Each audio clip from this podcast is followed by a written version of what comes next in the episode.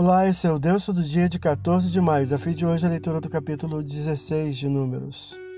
No presente capítulo, a autoridade de Moisés e seu irmão Arão é contestada por um pequeno grupo em sedição, formado por Coré, levita, que arrastou Datã e Abiram, rubenitas, a seu motim, versículos 1 e 2. Juntando-se a 250 príncipes, rebelaram-se contra os irmãos líderes, versículo 3, ao que Moisés humildemente prostra-se por terra, versículo 4, informando que na manhã seguinte o Senhor haveria de mostrar o seu real líder. O oferecimento de incenso é atribuição exclusiva dos sacerdotes, vedado aos levitas, que reivindicaram insolentemente o ofício, versículo 6 a 7, capítulo 17, versículo 4 e 5.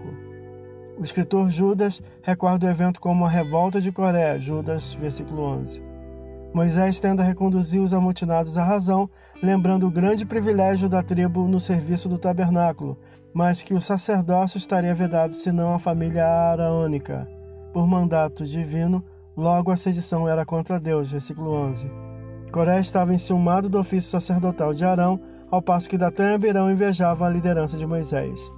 Os Rubenitas desdenharam a chamada de Moisés, versículo 12, atribuindo insolentes ao Egito o que o Senhor disse da Palestina, versículo 13, o que fez Moisés indignar-se, versículo 15. Deus dissera aos irmãos que consumiria todo o povo, mas intercederam por ele, ordenando a eles que se afastassem dos sediciosos, versículos 20 a 27.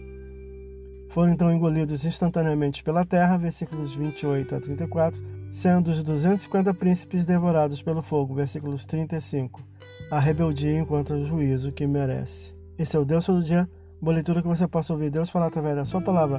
Agora segue a mensagem de pensamento do dia do pastor Heber Jamil. Até a próxima.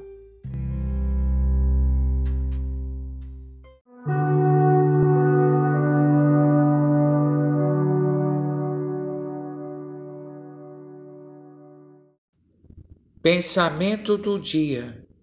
Temos que procurar estreitar aquilo que falamos com aquilo que fazemos. Se assim não for, nossas palavras perderão o crédito.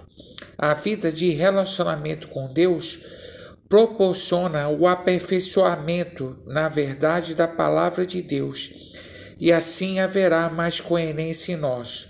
Pastor Heber Jamil, que Deus te abençoe.